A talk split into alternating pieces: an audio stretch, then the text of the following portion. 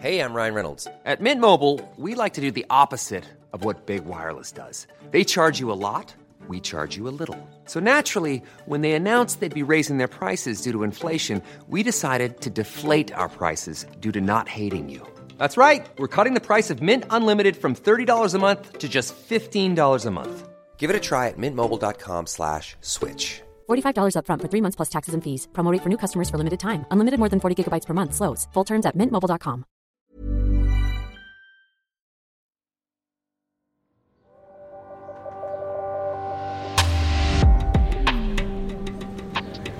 It is interesting to me because Barbados is so much at the forefront of the, the talk about reparations, about shedding these colonial ties and these uh, the vestiges of, of colonialism.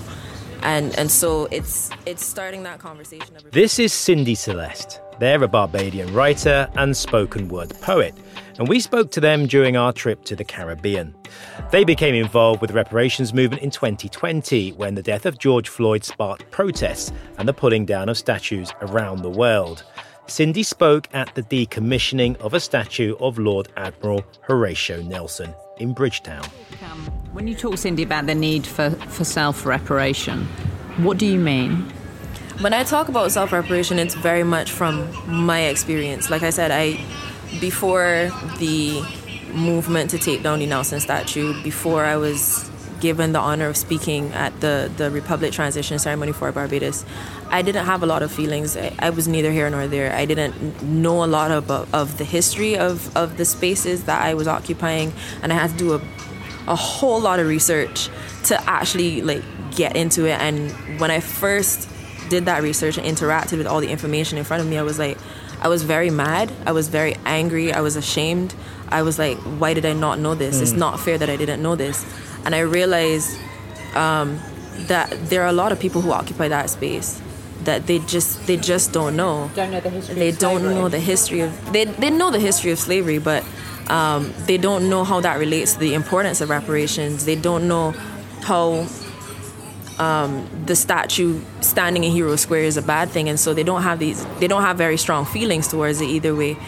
And so when I talk about self reparations, I talk about the way in which I had to forgive myself for not knowing, the way in which I had to become aware that the system is designed for me not to know, and then make an active choice to know and to do something with that knowledge. What would you say to people back in the UK listening to this program, um, coming across reparations for the first time? You've come to it from the position of, of a Bajan who's come to this with all of the history of living here and the experiences that you've had. A lot of people in the United Kingdom just really maybe have come across it in, in history. They know that something happens, but they're unaware. They would be surprised that a statue of Nelson was taken down because he wasn't an overt slaver. So, I mean, how would you, how, what would you say to them? What message would you give to those people in the UK listening that they need to think about? I think it's it's very much a walk in other people's shoes for a minute. Just shed all of the the ideas that you have and try to see the other perspective. Listening back to that conversation with Cindy now in our final episode, Clive, prompts so many reflections for me because that was so early on. We just got to Barbados. Uh, we were just trying to explore the legacies of enslavement and the call for reparations. But this idea of putting yourself in someone else's shoes is what we've tried to do, isn't it? Me as a descendant of enslavers, you as a descendant of the enslaved. And we've tried to give people the perspective, the facts, everything that Cindy is outlining is kind of what we tried to do. That's right. And, and over the last few weeks, we've been trying to find out whether Britain and other former colonial powers should pay reparations to the former British Caribbean islands. And if so, what those reparations would look like. But I guess, Laura, how do you think that's come across to other people, the relationship between me and you? Interesting. interesting. I mean, I'm very aware that the reparations movement, of course, is black led, and that for somebody who isn't black to come into that conversation and that space, as we would say in the jargon, is controversial. But maybe you know more about that than me, Clive. So yeah, there's been pushback. Um, I think some people might think I have Stockholm syndrome that you've somehow taken me hostage. but you know, look, there's been a mixed reception in the black community. Some people feel that this has to be black led, it should be black voices that are championing this. But actually, my view is that the way we're going to take this forward is through collaboration. We have to face up to the reality that you have certain privileges as a white person. Um, and that cultural capital, I think, can be utilized and used in a good and constructive way, which I think it is. So I think it would open a few eyes to the fact that our relationship is one which I think others can learn from as well. I mean, to me, the interesting bit is that the reception in the Caribbean and then amongst the Black British reparations movement to our family's apology and payment of reparations in Grenada is very different. So in the Caribbean, it's like, well, where have you been all these years, descendants of enslavers? Right, let's get to work. You know, come, come. This is what you can do. But it's very different in Britain. And I think you put your finger on it when you said, well, the Caribbean these are black led societies, and that is not the case in Britain. That's right. People here in Britain have had structural racism. They've experienced Windrush and the scandal of that. They've experienced, you know, worse jobs, worse economic conditions, racism. Yeah, I think that it does explain a lot about the different reactions that we've had. So, in this episode, we're going to try and take all of this and ask whether this British government, maybe not this one, maybe another one, would consider reparatory justice for the Caribbean. None of this is straightforward, Clive. So, after everything we have heard, what's going to happen now? This is Heirs of Enslavement.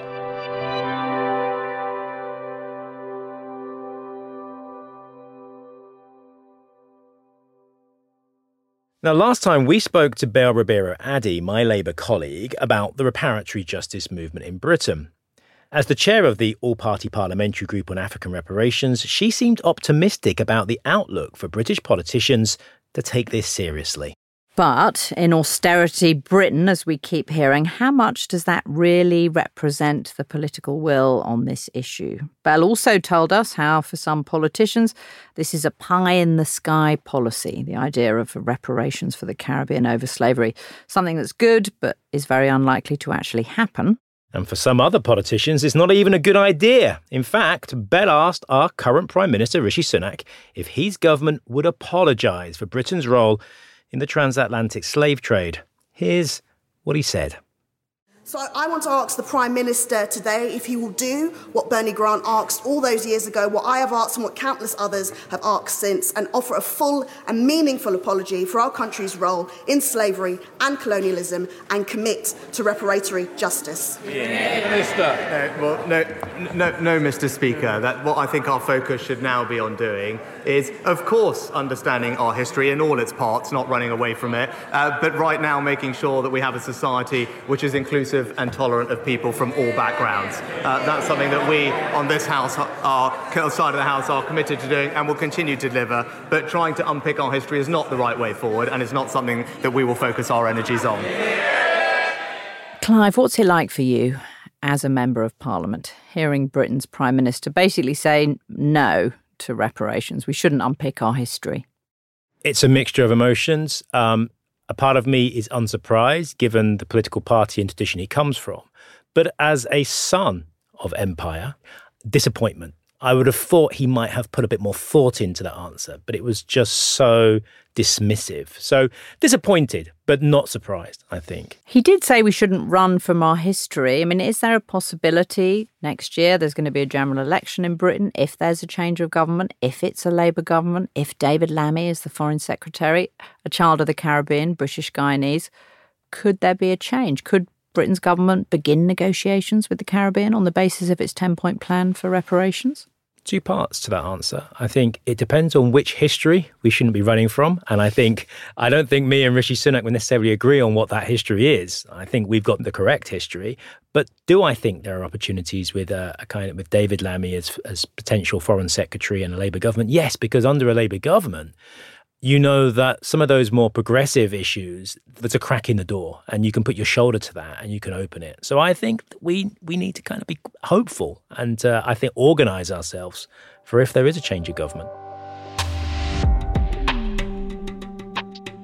So, to try and get some broader perspective on this, we spoke to Stephen Bush from the Financial Times.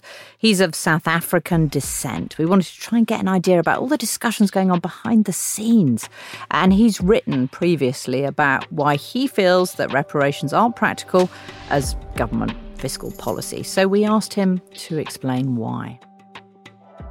The reasons why I conclude, well, I'm not sure this is particularly practical, is essentially the important and urgent task is giving people money to repair the gap. Where I think reparations can become impractical is it then becomes an argument about the specific people who should provide the money. And actually, the example I ended up using was EU structural funds, right? Where you have this weird irony that the UK, through its time as an EU member, has paid more money to repair the damage done by the Soviet Empire to Central and Eastern European states than it has to pay the damage it did as a as an empire. But in many ways, the most important thing is just that someone did need to pay to allow Lithuania, etc., etc., to um, make that transition, um, and the EU was willing to do so if we were trying to get it out of the successor state of the Soviet Union, we'd, there'd still be no money now. And so my instinct is that um, while it's obviously brilliant that lots of philanthropists have taken it up on themselves to um, to you know, to step up and do that, in terms of the work of states. It kind of feels to me a bit like taking all of the arguments we know are so difficult to make about international development and then adding another difficult argument on top. And I kind of just think we should just prioritise the, you know, I'm not going to swear on this podcast, but as Bob Geldof wants to put, you know, the give us your effing money bit of the argument rather than the give us this specific bit of effing money. So CARICOM has a 10 point plan, uh, you know, the formerly British Caribbean. They want investment in education, health, debt relief. Is that realistic for Britain's government or other European governments to do that, the former colonial powers?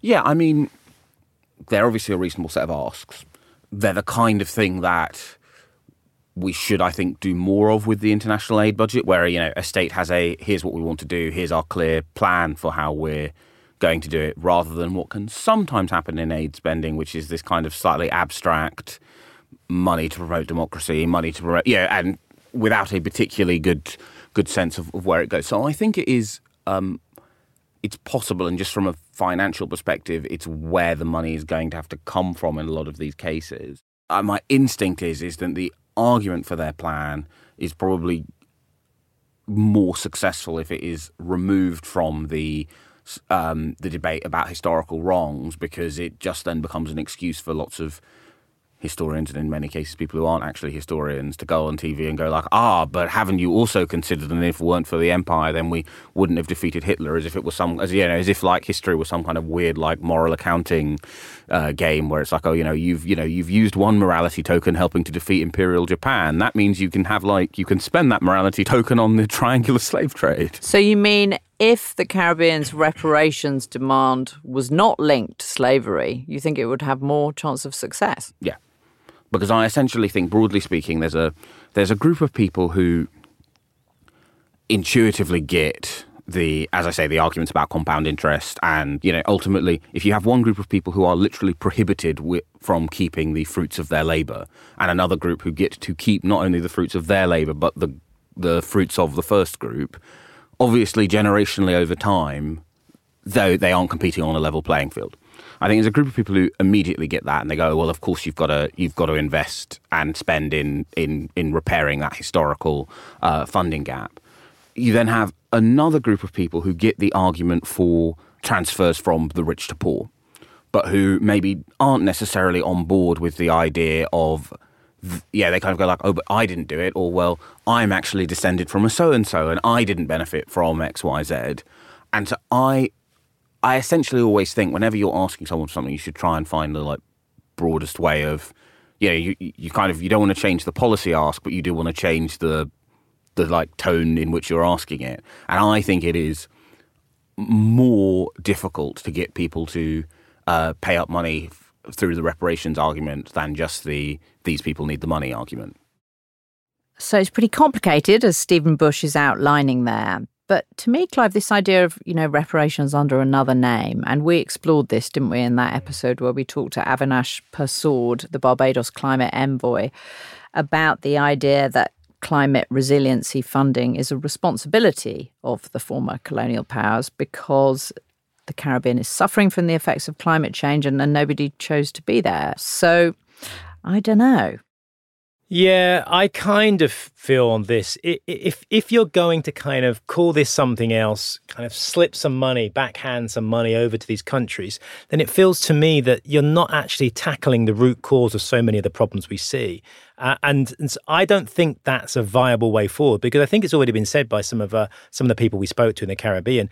If this is just like some money handed out they're going to go back into debt. They're going to still have the climate crisis facing them. They're still going to have all the kind of things that we've seen happen so far happening to them in the Caribbean. So I think it's really important that this is faced head on. We look we look people in the eyes and we deal with it directly rather than naming it something, giving it another name. Well, and with this idea, you wouldn't have an apology for slavery, would you? You wouldn't have Britain's government apologising for what happened. And that's the first point in CARICOM's 10 point plan for reparations the Caribbean communities ask of the former colonial powers.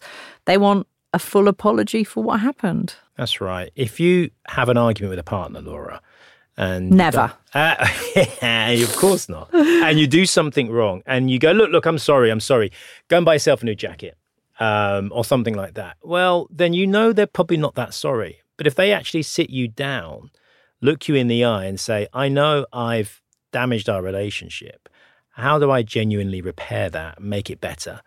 And that's the start of the conversation. Then you can ask for the jacket and a pair of boots if you wanted to, but, or whatever it was you wanted. But what I would say about Stephen is a very, very clever and smart individual, but he's also kind of very establishment. You know, he works for the FT. And, you know, it reminds me of Frederick Douglass and his comment, which was that power concedes nothing without demand. And I think you have to push further and farther than you than the comfort the kind of comfort zone of the political class at the moment, if you want to put it that way, to be able to achieve some of the goals that we're talking about. So, if Britain's government isn't going to apologise for slavery, isn't going to pay reparations, is there a legal case against Britain's government for the period of slavery? To find out, we decided we'd better talk to a lawyer, not just any lawyer, Jackie McKenzie, who practices both here in Britain and in Grenada. She is Grenadian and British. She specialises in human rights and immigration. She has a long track record of representing, for example, many of the victims of the Windrush scandal. And recently she moved to Leigh Day, uh, a big law firm which has a pretty strong track record in the area of reparations. In 2012, the firm won a case on behalf of 5,000 Kenyan nationals who were subjected to torture and other forms of ill treatment at the hands of the British colonial administration during the so called Kenya emergency in the 1950s.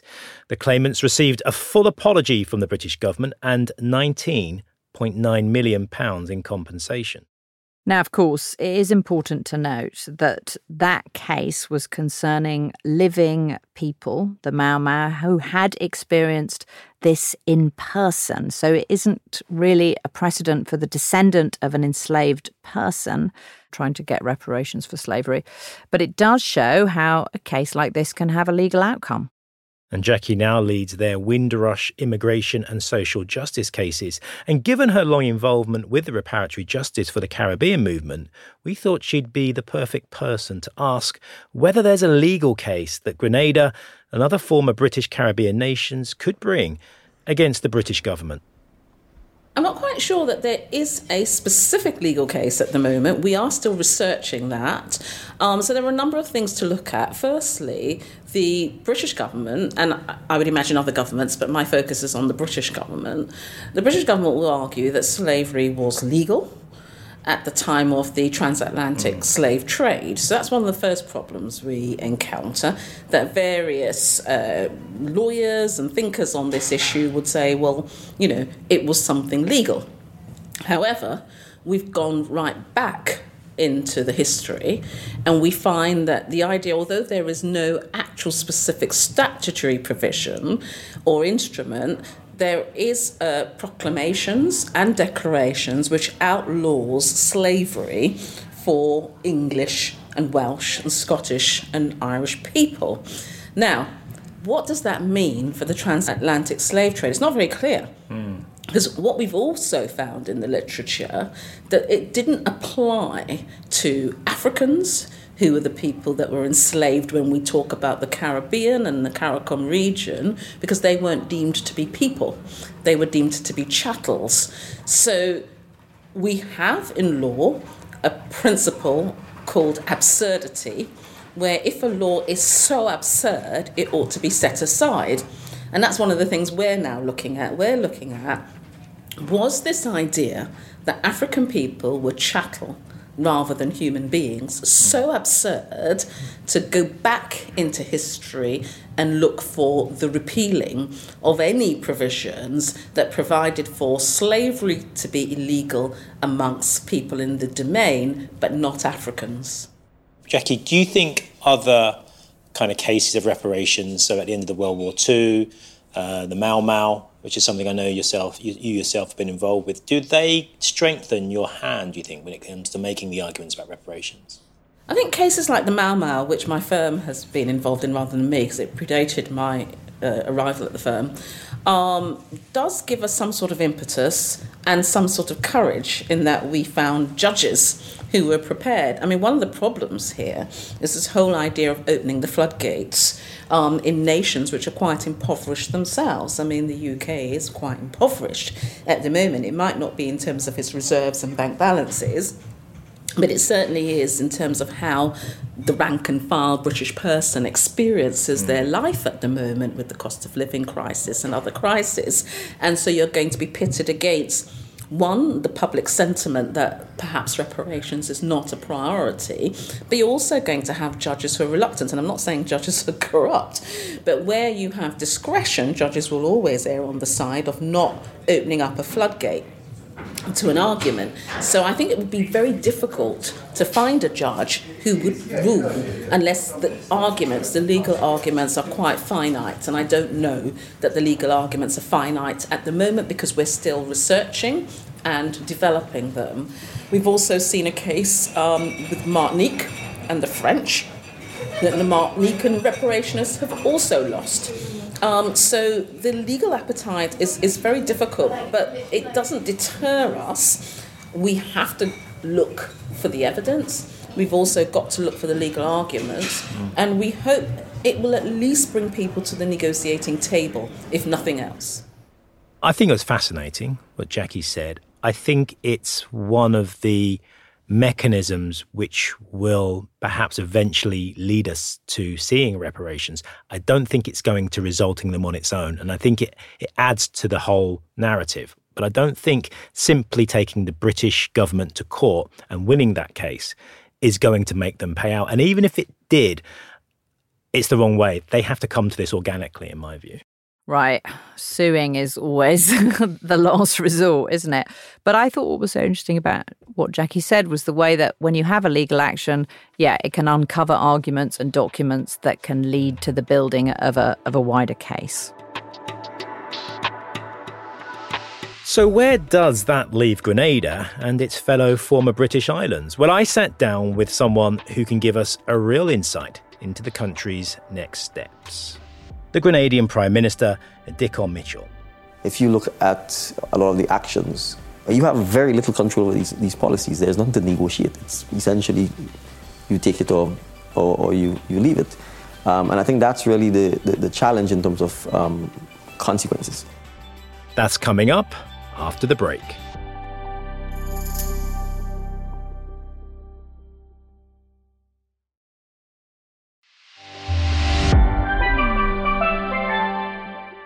Well, during our time in the Caribbean, there was one person that we were desperately, desperately trying to pin down for a face to face interview, wasn't there, Clive? But despite all our efforts, all our doorstepping, three hours in the convention centre in Grenada in the heat, didn't quite happen. That's right, Laura. We were wanting to talk to the elusive. Hmm.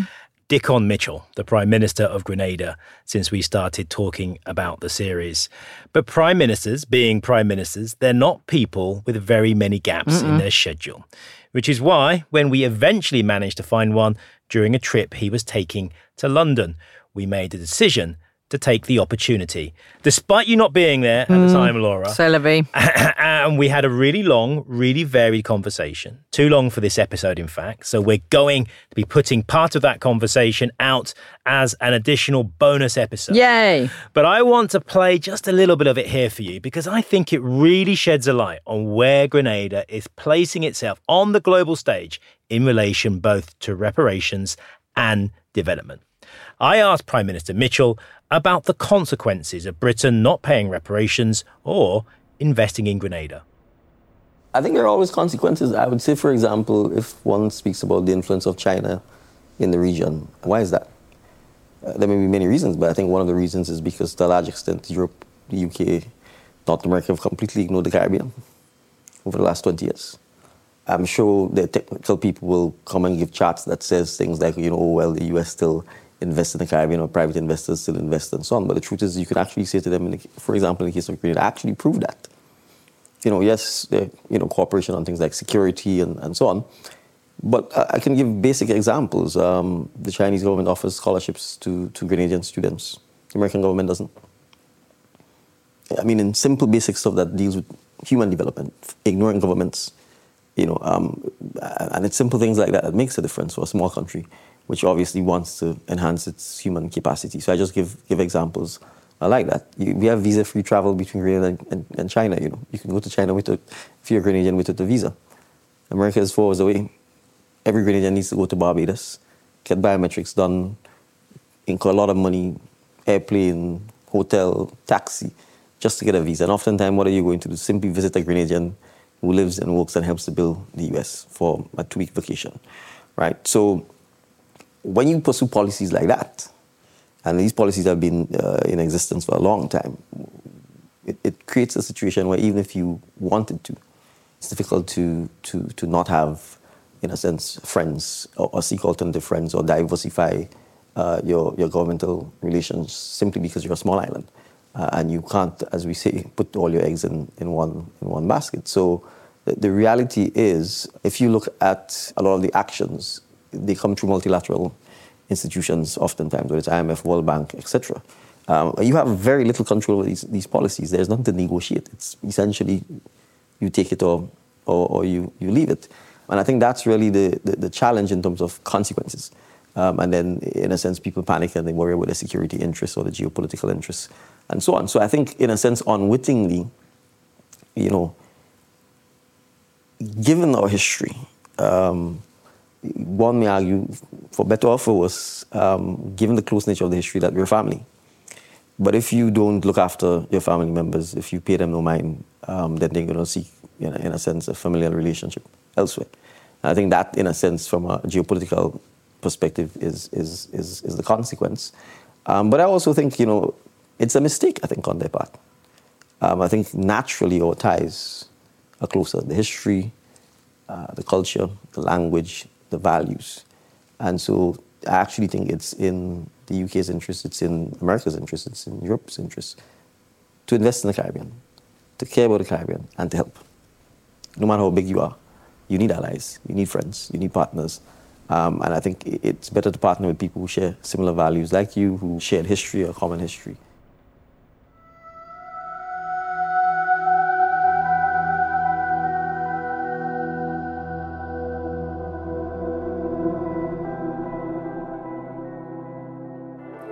It's incredibly moving for me to hear Grenada's Prime Minister Dickon Mitchell talking to you there, Clive, about how Grenada's a democracy, the Caribbean islands are democracies because they were British, and yet it's China that they're looking to for investment and for interest because China, through its Belt and Road initiative, uh, one could say is is using the Caribbean to build airports and infrastructure so that China has an economic basis to move its goods around the world.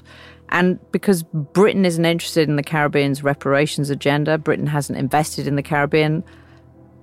The Caribbean's looking to China, but not out of choice. That's right. I mean, Bell Ribeiro-Addy, um, my colleague, said Britain's being left behind, and it does feel that way. I mean, we heard continuously from economic advisors and politicians in the Caribbean. Look, we've chosen democracy after independence. We've we've, we've, we've, many of us have chosen to stay in the Commonwealth, although that's beginning to change now.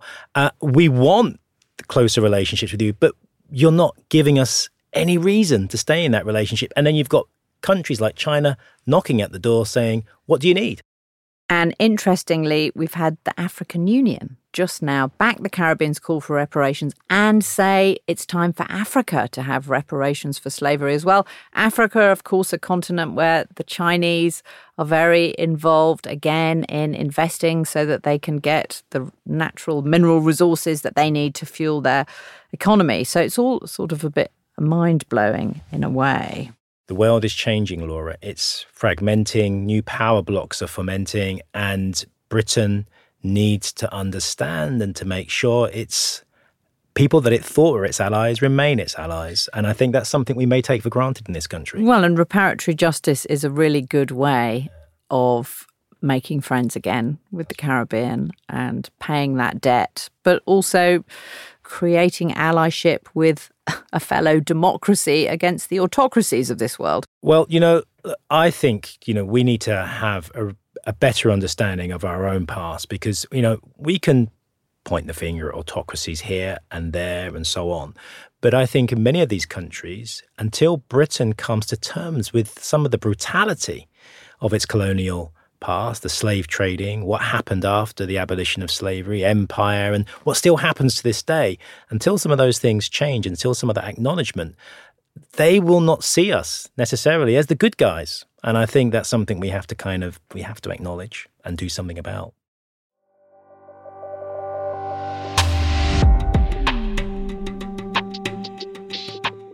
So, Clive, what now? We went to the Caribbean together. We've made this podcast. We've explored our shared history, the fact that your ancestors might have been enslaved by mine, a painful past. But what's next for you? I think it's it's opened my eyes in so many ways, and and I'm someone I, I'm I love kind of thinking my way through things. I love understanding how the world works. And this has given me a new lens through which to see the world. And I intend to kind of drive that as, f- as far as I can politically. And I'm really fortunate in that I have a platform in Parliament. I have social media. Um, I can do media sometimes. I can do debates. So I'm going to be pursuing this. And this has opened up all kinds of lenses for me to be able to see the world through, you know, in terms of who has wealth, why they have wealth, you know, our geopolitical standing. You know, it, it's just been phenomenal. And I, I just, it's kind of a target rich environment at the moment. It's been amazing, you know, personally and professionally. And I'll say that already there's a, a, link for the future, which is I just spent the weekend in Nantes in France. And Nantes was a major shipping port during the slave trade that the French were involved in. And when I was in Nantes, Clive, I was invited there with the members of my family to meet a descendant of the enslaved in Martinique, which is in the French Caribbean, who's working with an 84 year old descendant of French shipping heirs who were involved in the slave trade. They want to meet you, Clive. They want to come to London. Bleu, no. Yeah, to London, to I'd the be, mother I'd of be, parliaments. I'd be very happy for them to shout into the wilderness with me as well. No, no, we're not shouting into the wilderness. Well, if you're listening to this, we're not shouting into the wilderness. Um, no, that's fantastic, Laura. And I'd be, I'd be I'd be chuffed to host them. And if we can get this conversation going in France, then that opens up, you know, some real possibilities um, in what yeah. we can achieve, make some political space. Well, you might think there's no political will for reparations here in Britain, let alone France. And if that's left you feeling a bit pessimistic, well, don't be, don't be. We we're going to highlight now some of the really amazing work that is happening around the world to try and make CARICOM's 10 point plan for reparations over slavery a reality. Now, one of the people who's joined the calls for reparatory justice in recent years is Denis O'Brien. Denis is an Irish businessman and is the founder and chairman of the mobile network company Digicel. Yeah, and Denis is one of the people that I've met on this journey this year. You know, he sends me books to read. He's this massive intellectual as well as uh, being a, a, billionaire. He's made his fortune through Digicel, which is the main mobile phone network uh, in the Caribbean. So, as a result, Denis has spent many years working in the West Indies And this year, 2023, he founded the Repair Campaign, basically joining the reparations movement, trying to amplify CARICOM's 10 point plan. So we asked him what the Repair Campaign is doing. We're, working within the CARICOM 10 point reparations uh, plan, uh, and we, you know we think that's the whole grounding of what everything that we are doing. So we're making sure that we keep within that framework. So, do you see your work as amplifying the Caribbean's existing 10 point reparatory plan yeah, for justice over slavery? It's about extending the 10 point plan and trying to take all, all what the, uh, what's in those plans and trying to create a plan for each country. And I, I see, you know, the work that we're doing is totally complementary to the work that you're doing with the heir, heirs of slavery because what, what, what you're doing is drawing, making awareness, and you're going to a constituent in the United Kingdom that is, is saying, okay, we're going to try and make amends in whatever way possible for what mm-hmm. we've done.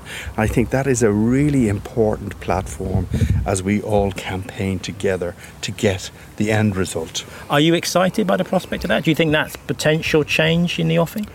Well, you know, I'm excited about, you know, extending the campaign once we've all the work done to actually go to the European Union and the United Kingdom.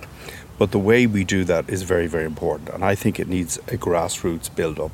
I think working with the churches in the United Kingdom and also in the European Union and the various different countries is very important because if you look at the, the model here was the Millennium Debt Campaign Ann Pettifor, Bono, and all those, the, the people that were behind that campaign, they built a grassroots campaign and suddenly it just popped up in front of Tony. So, how Blair. are you going to do that? Uh, well, we're working on a plan uh, to do that, to actually go throughout the whole of the UK to every church hall and to tell them what the, what we're doing and to appeal to them to support what we're doing. We already have seen the Church of England commit 100 million pounds to what their form of reparatory justice is.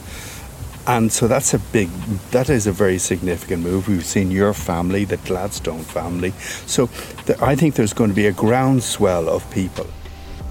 I should mention that part of phase two of the repair campaign is funding a campaign coordinator in the United Kingdom, someone that I'll hopefully be collaborating with in the future.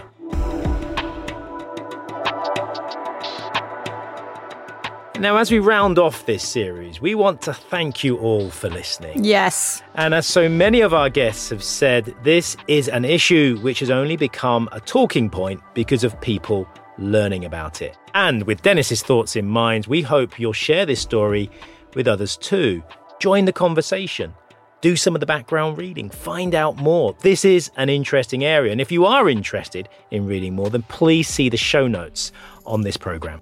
Right, and someone who's going to feature prominently in the show notes and in the joint reading list from Clive and I is uh, Professor Sir Hilary Beckles, who, of course, we interviewed for this podcast, Vice Chancellor of the University of the West Indies, current godfather of the intellectual movement for reparations in the Caribbean, because Clive and I have both been heavily influenced by his books. But I think my closing thought about this series, Clive, is something that Hilary Beckles said at a dinner in September at the United Nations during that World Leader Week. And he said the reparatory justice movement will be the greatest political movement of the 21st century because it's about love and compassion and healing.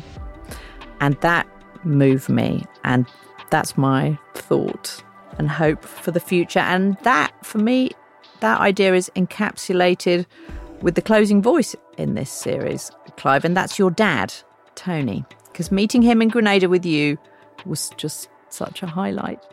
It was lovely, and it was good to see him after so long. Um, and yeah, it was a moving time for me and a moving moment. But my dad, Tony Lewis, will finish with some words of optimism to see us off. Dad. Keep on keeping on. Just keep on keeping on. You've made real footsteps. You've made real progress. Remember, four or five years ago, you know, it was not there. Now you have opponents, but your opponents now losing their clarity. I'm really proud because the message is getting through. It'll get through.